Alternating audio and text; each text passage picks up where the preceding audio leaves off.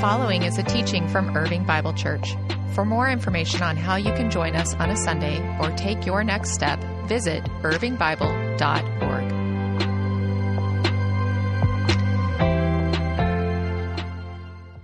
If you have your Bible, grab it and let's head to Matthew chapter 8. Matthew chapter 8 this morning.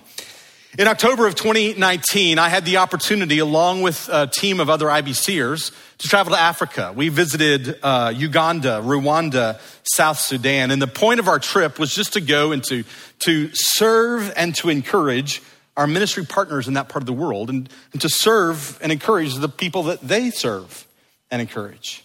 And it was an amazing trip, but, but I got to tell you, as much as our purpose was to go and to serve and encourage them, my life was deeply impacted by this trip. It was not uh, overstatement to say it was a life changing experience for me. To be in that place and to, to see those people and to, to see the, the tenacity of their faith, despite all the struggles, all the hardships, all, all the suffering that they've endured, to, to see the way in which they cling so deeply to Christ and to the transforming hope of the gospel. It, it, was, it was deeply inspiring and impactful for my faith. But one of the parts of that whole experience that was so impactful for me was actually the opportunity that we had while we were in Kigali, Rwanda, to visit the Rwanda Genocide Memorial. That in that place in Kigali, over 250,000 bodies of those who died in the Rwandan genocide from 1994 are, are interred in that place. 1994, the, the, the violence, the genocide between the Hutus and the Tutsis that took the lives of over 800, some suggest as many as over a million people that died in the span of just 100 days. This horrific tribal warfare, uh, genocide and uh, one of the things that's so um, striking about that reality is that this took place in what many people considered the, the most Christian country in Africa. It was a heartbreaking and profoundly impactful experience. And it just reminded me of the human tendency that's, that's as old as the fall. The human tendency that, that we have to, to divide up the world into tribes, to divide ourselves between us and them, the good guys and the bad guys, the right and the wrong, the insiders and the outsiders. It's a horrific example of a common human tendency to divide up the world between us and them. I once heard a preacher suggest that we tend to gravitate towards either people who are like us, people who like us, or people we want to be like. And you see this tendency in, in all of us, but you see it especially in high school, don't you? Like if you're a high school student or you've ever been a high school student, you see this tendency. You gravitate to the people who are like us, the people who like us, or the people we want to be like. I remember a freshman, as a freshman in high school, I showed up to Grapevine High School 1987. Yes, you can do the math. That's a long time ago. I showed up as a freshman in high school seeing this phenomena of the ways in which groups sort of segmented themselves from one another, creating kind of tribes right there within the life of our school. And, and I had to figure out who are my people? What's my tribe? Who, who am I going to identify with? And I remember being particularly drawn to, to one group, one, one tribe, those who actually referred to themselves as the nonconformists. They were those who wore all black. They had weird haircuts. Sometimes the guys even occasionally wore eyeliner, which your pastor may or may not have done along the way. Um, the, the thing is, I wanted to be just like them. You catch the irony? I wanted to be, I wanted to conform to the nonconformists. I wanted them to be my people. We all gravitate to people who are like us, people who like us, or people we want to be like. And we divide up the world into us and them, the good guys, the bad guys, the insiders and the outsiders. Jesus was born into a divided world. The, the primary division of Jesus' day, the, the culture that he was born into, was the, the division between Jews and Gentiles, the people of God and everybody else. And Jesus is born into a divided world. And I think if we're really honest, we can say we live in a divided world, don't we? A world that's often divided along political lines or racial, cultural lines, socioeconomic lines, lifestyle kinds of lines. We live in a world that tends towards these lines of division. And we have a lot to learn, I believe, by looking at the example of Jesus, the way in which Jesus navigated a divided world. And so that's what we're going to do this morning. We're going to look at Jesus and his interaction with a group of people, with, with Gentiles, a, a number of folks that he encountered along the way. And the way in which Jesus navigated his divided world, I believe, has profound things to teach us as we seek to navigate our divided world. So this morning, we're going to look at three scenes from the life and ministry of Jesus, and then we're going to draw three implications from that. You with me? Okay, three scenes, then three implications. So let's go. First scene, Matthew chapter 8. Matthew chapter 8. Now, before we actually read this text, you need a little bit of the context. And here's what's going on Jesus has just concluded the Sermon on the Mount, right? Matthew chapter 8 comes right after, you guessed it, Matthew chapter 7. And in Matthew 5, 6, and 7, Jesus gives the Sermon on the Mount. It's his teaching about the nature of this upside down kingdom that he has come to bring, to, to, to turn the world as they knew it upside down, to defy all kinds of expectations, to bring God's kingdom into this world. And what we see then beginning in Matthew chapter 8 is now Jesus is putting the kingdom on display. He's taught about the kingdom, and now he's putting it on display. And what we always need to remember when we come to stories like this one, a miracle story, and each of these stories we're going to see this morning is a miracle story. Every time we come to a miracle story, we have to recognize that there's something more going on here than merely Jesus' divine power. Right? Certainly that's part of it, that we see these stories and go, wow, that, what, what is this? What's happening? Jesus' divine power, and yet there's more to the story than merely Jesus' divine power. That every one of Jesus' miracles, actually tells us something about the nature of the kingdom that he came to bring. Every one of Jesus' miracles shows us something about the way that God sees the world, the way that God wants the world to be, and the way that the world will one day be when God sets it all to rights. That's what we see when we pick up here in Matthew chapter 8. Begin reading with me in verse 5. When Jesus had entered Capernaum, a centurion came to him asking for help. Now, stop right there. This is the point at which I really wish I had a soundtrack to my sermon. Right? This sermon will be greatly enhanced by sort of the soundtrack underneath because when you hear this word, you see this word centurion, you're supposed to hear the imperial march underneath it, right? We've talked about this before, right? Dun, dun, dun, dun, dun, dun, dun, dun, dun, right? If you're not a Star Wars fan, I can't help you, right? I will pray for you, but I can't help you, right? We're supposed to hear this soundtrack underneath. Centurion, this is, this is a, a bad guy. This is a member of the evil empire. The centurion was a professional Roman soldier who oversaw a group of 100 Roman soldiers. Thus the name centurion.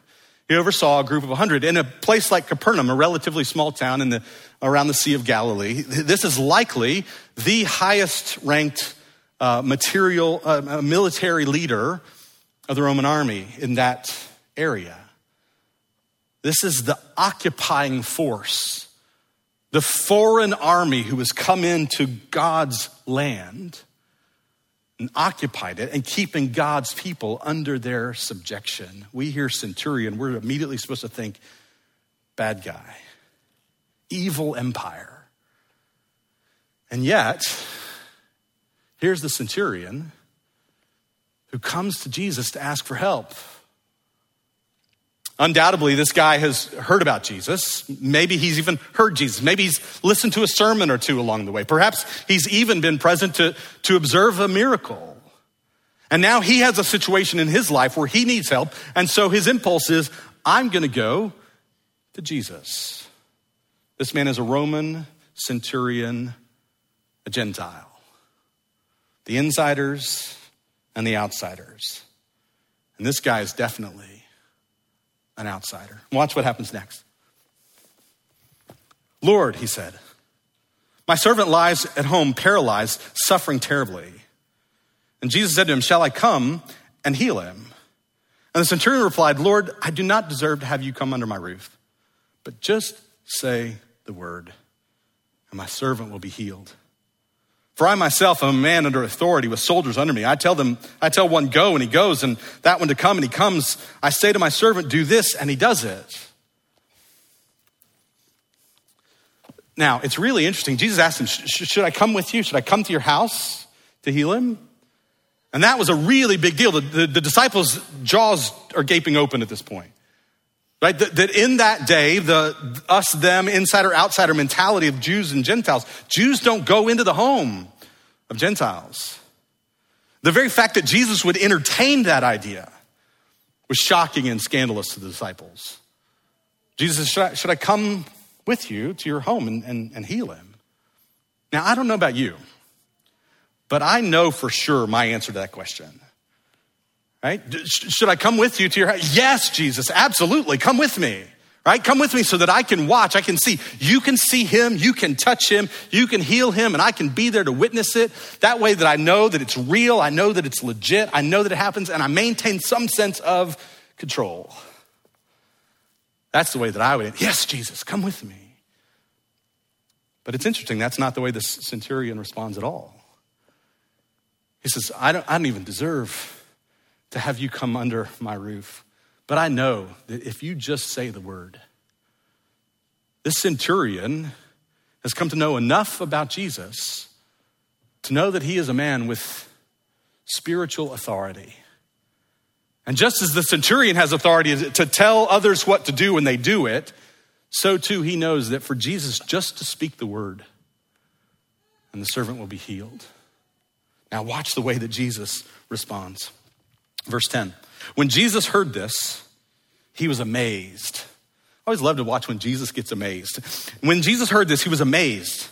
And he said to those following him, Truly, I tell you, I've not found anyone in Israel with such great faith. I say to you that many will come from the east and west and will take their places in the feast of Abraham, Isaac, and Jacob in the kingdom of heaven. But the subjects of the kingdom will be thrown outside into the darkness where there'll be weeping and gnashing of teeth. And then Jesus said to the centurion, Go, let it be done just as you believed it would. And the servant was healed at that moment.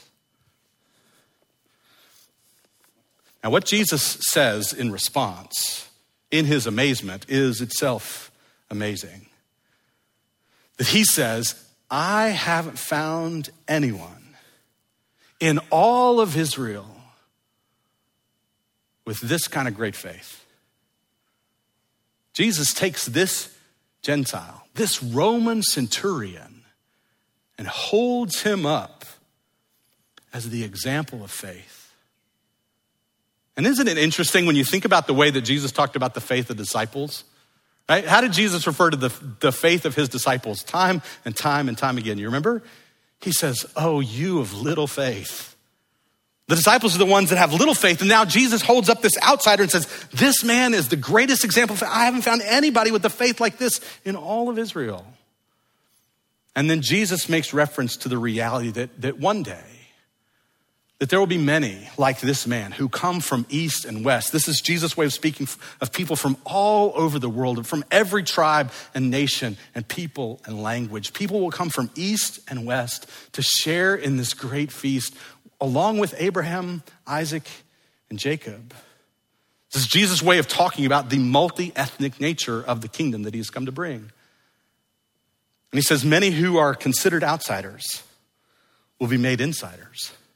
And that some who think themselves insiders will actually find themselves on the outside because the way into this kingdom that Jesus has come to bring is not through tribal identity, it is through faith.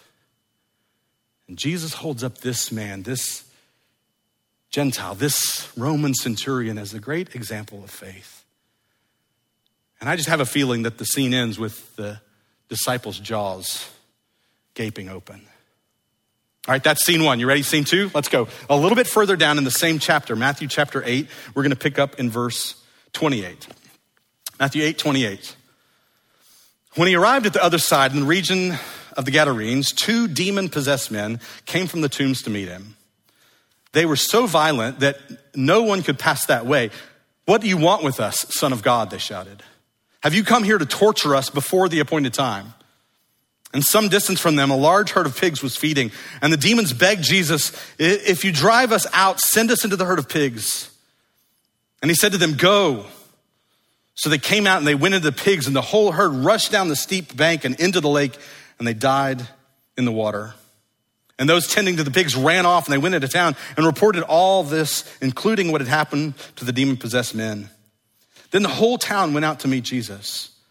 And when they saw him, they pleaded with him to leave their region.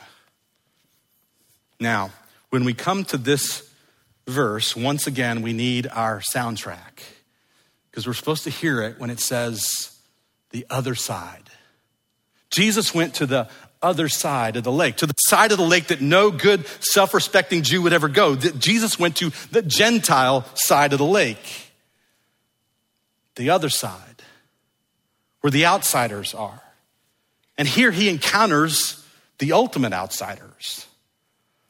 That, we find here two men who are living among the tombs, two men who are possessed by demons. Now, let's be really honest. Many of us today read this and, and it sort of makes us uncomfortable, right? We prefer a world that's neat and tidy, where everything is controlled and predictable. We prefer not to think of a world with spiritual warfare. And yet, the story told in the pages of the Bible is a story of cosmic spiritual warfare. It says there is an enemy of God who is out to undermine God's good intention for his world at every turn, and that he has forces on his behalf that are at work in the world, in Jesus' day and in ours. And here are two men who have become victims of that enemy. Two men whose lives have been oppressed by these evil forces. And we're told that they live out among the tombs, which is sort of weird and, and, scary enough, right? But that also we're told that they're, they're violent. And so nobody could even go by. They have to avoid this area because these men are so violent. Um, we actually read in the other accounts of this, this same interaction in, the Math, or in Luke and, and Mark that these men were naked. They had lived for a long time without clothes. So these are scary, violent, demon possessed nudists, apparently. Now, what's really remarkable about this story is if you look at it in its context. Immediately preceding this scene is the story of Jesus and his buddies crossing over the lake and the great life threatening storm. You remember this? The disciples think they're gonna die, and Jesus calms the storm this great life threatening storm, and then they arrive at, at, the other side and they have this encounter with the two demon possessed men. And then at the end of the story, the people come out and say, Get out of here. We don't want you here. Think about it. I mean, 2,000 pigs were told in the Gospel of Mark that what Jesus just did made a significant economic impact on that region. And they say, We don't want you here. Get out. And they do, they leave. The very next scene is now back at Capernaum. So apparently, Jesus and his friends have made this whole journey just for this encounter with these two men. The ultimate outsiders. Gentiles in a Gentile region, possessed by demons, scary, violent. And yet they have an encounter with Jesus that is transformative. It's uh, important to note that when you read the other gospel writers' accounts, they actually zero in on one of these guys, the one that responds to Jesus in faith and actually wants to go with Jesus. He wants to become Jesus' disciple. He's had this life changing encounter. He says, Jesus, let me come with you. And interestingly enough, Jesus tells him, No, no, no, instead of coming with me, here's what I want you to do I want you to go out and tell everybody what the Lord has done for you and the way that he has shown you mercy. Once again, interesting contrast to when Jesus does a miracle with the Jewish people of his day. Nearly every miracle that Jesus does among the Jewish people, at the end of it, he says, Don't tell anybody. Right? Don't, don't, don't tell anybody what you've seen. Don't tell anybody what I did. Because Jesus doesn't want people just flocking to him for all the wrong reasons. Most of the time, Jesus does a miracle, he says, Don't tell anybody. But when you read about this account in the other gospels, Jesus says to this guy, Go tell everybody. And apparently, he did. Because the next time Jesus shows up on the other side, huge crowds of people flock to him. This demon possessed Gentile has a life changing encounter with Jesus, and then this Gentile becomes the first missionary to the Gentiles. And this scene is intended to remind Matthew's original audience that now God has called them to take the message of Jesus to all the Gentiles, to all nations. That's scene two. Ready for scene three? Scene three. Flip over just a few pages, Matthew chapter 15. Matthew chapter 15. We pick up there in verse 21. Matthew writes, Leaving that place, Jesus withdrew to the region of Tyre and Sidon. A Canaanite woman from the vicinity came to him, crying out, Lord, son of David, have mercy on my daughter. On, have mercy on me. My daughter is demon possessed and suffering terribly. Now, once more, we need the soundtrack. Because when we hear Tyre and Sidon, our ears are supposed to perk up. The Hebrew prophets refer to Tyre and Sidon over and over and over again as sort of exemplars of those who have rejected God. The Tyre and Sidon function among the Hebrew prophets in a lot of the same way as, as Sodom and Gomorrah, if you know the way that shows up. So we hear Tyre and Sidon and we'll go, whoa, whoa, whoa, whoa, whoa. We're definitely among the outsiders. We're definitely among the Gentiles. Jesus and his buddies have been just surrounded constantly by crowds, and now they withdraw to this Gentile region. And then this Gentile woman approaches him in public. As we talked about last week, this is actually a pretty scandalous thing that she does. And we're told not only is she a Gentile woman, we're actually told she's a Canaanite woman. And among all the deep divisions between Jews and Gentiles, perhaps the deepest, most historic division, a deep racial wound between the Israelites and the Canaanites. The people who lived in the land prior to the Exodus, that, that they were supposed to be driven from the land, and there's deep seated animosity. We hear the word Canaanite, and we're supposed to pay attention. And here's this woman who comes to Jesus and, and calls him Lord, Son of David. Remarkable insight for a Canaanite woman. And she pleads with Jesus because her daughter is suffering. Watch what happens next. Verse 23. Jesus did not answer her a word. So the disciples came to him and urged him, Send her away for she keeps crying out after us. She is uh, coming and pleading with Jesus, son of David, Lord, please, my daughter. And Jesus is silent. That's sort of unexpected. And yet, I, I wonder how many of us can actually relate. Sometimes we find ourselves in those times where we cry out to Jesus, it feels like all we encounter is silence. And the disciples are, are watching this whole thing play out. And they see what's happening here. And, and they, they get exercised, right? The Gentile woman coming to Jesus, approaching him in the midst of it, like she is crossing all kinds of boundaries here. And they just say, Jesus, tell her to go away. Tell her to leave us alone. And watch what Jesus does. Verse 24. He answered, I was sent only to the lost sheep of Israel. Now, once again, this, this, is, this is not what we've come to expect from Jesus.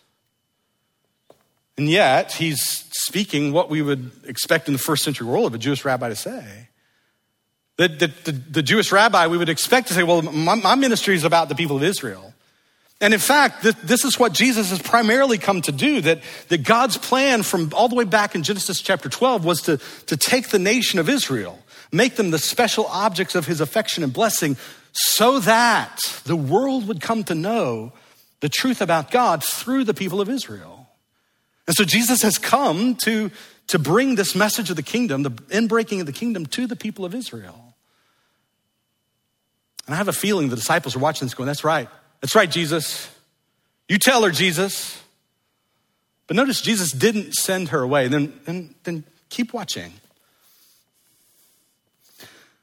The woman came and knelt before him. She's falling down now to her knees. Lord, help me, she said.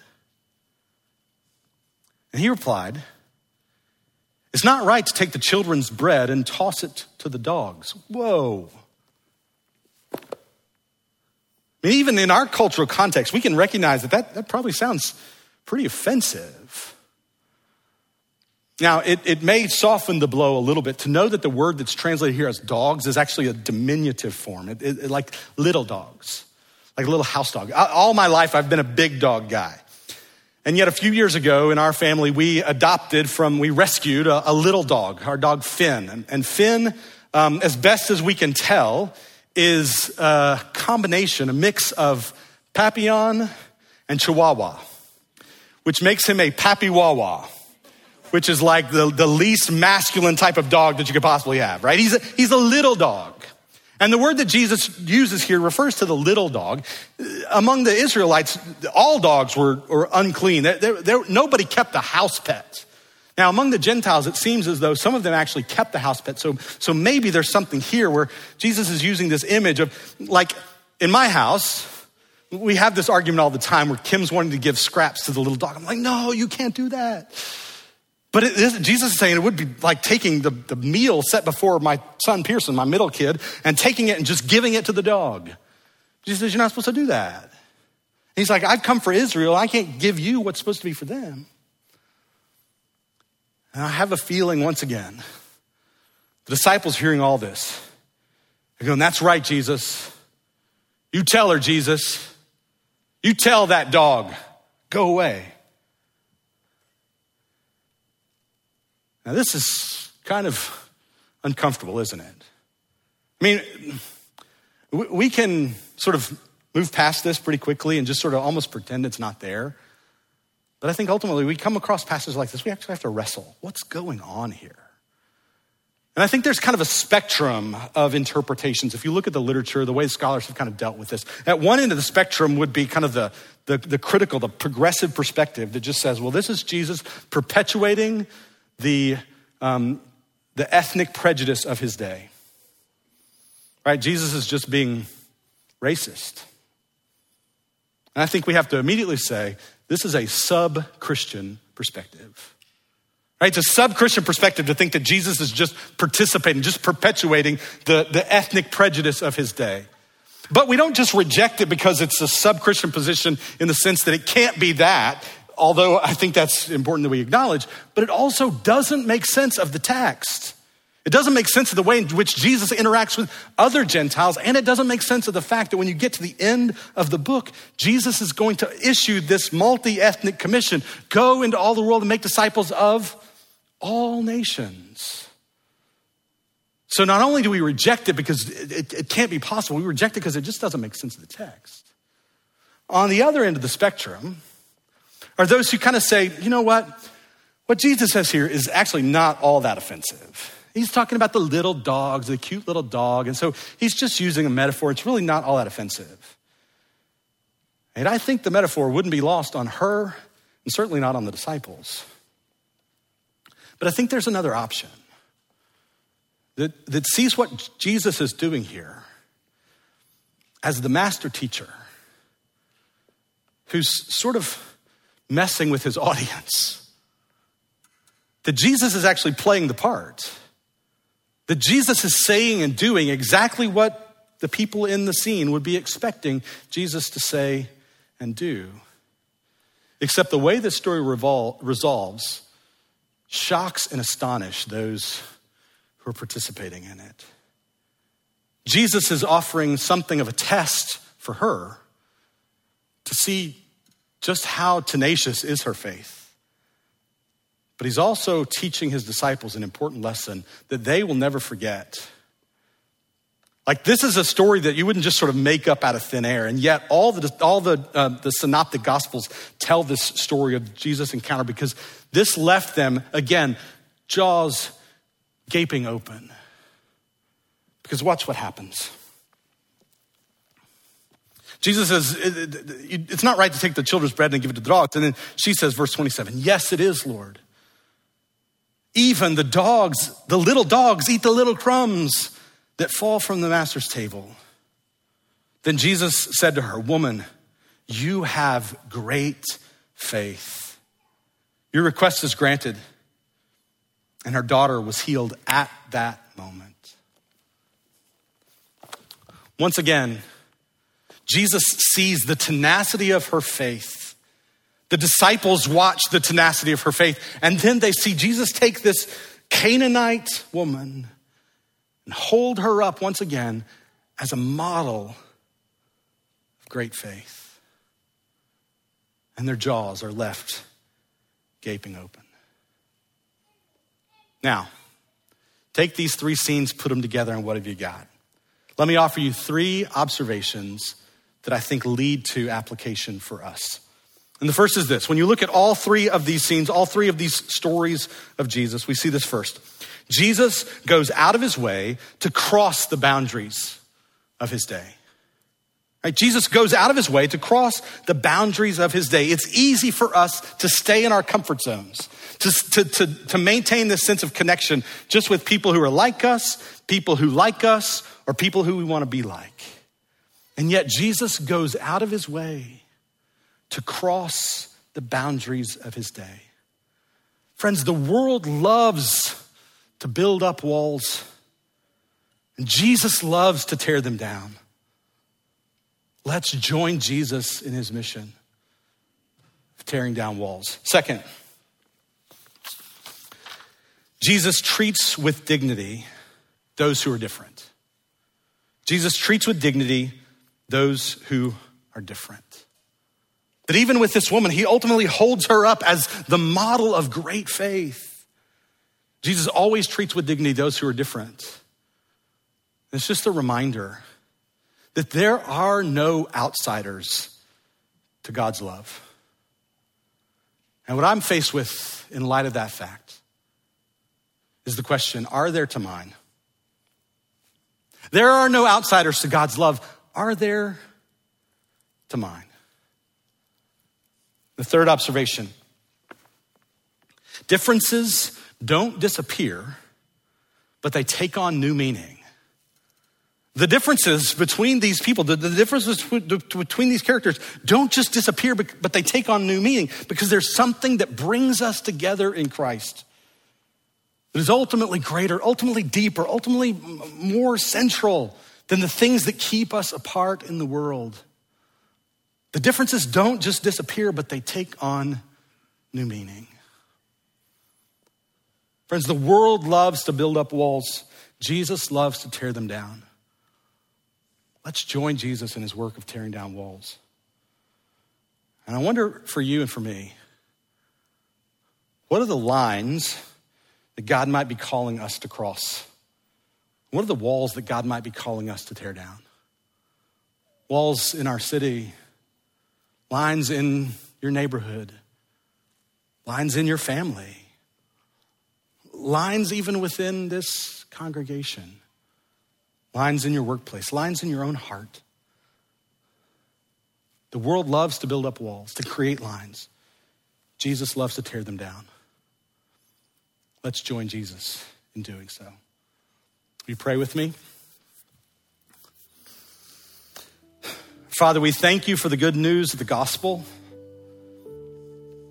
for the reminder that Jesus crossed the ultimate boundary between heaven and earth to come to rescue us.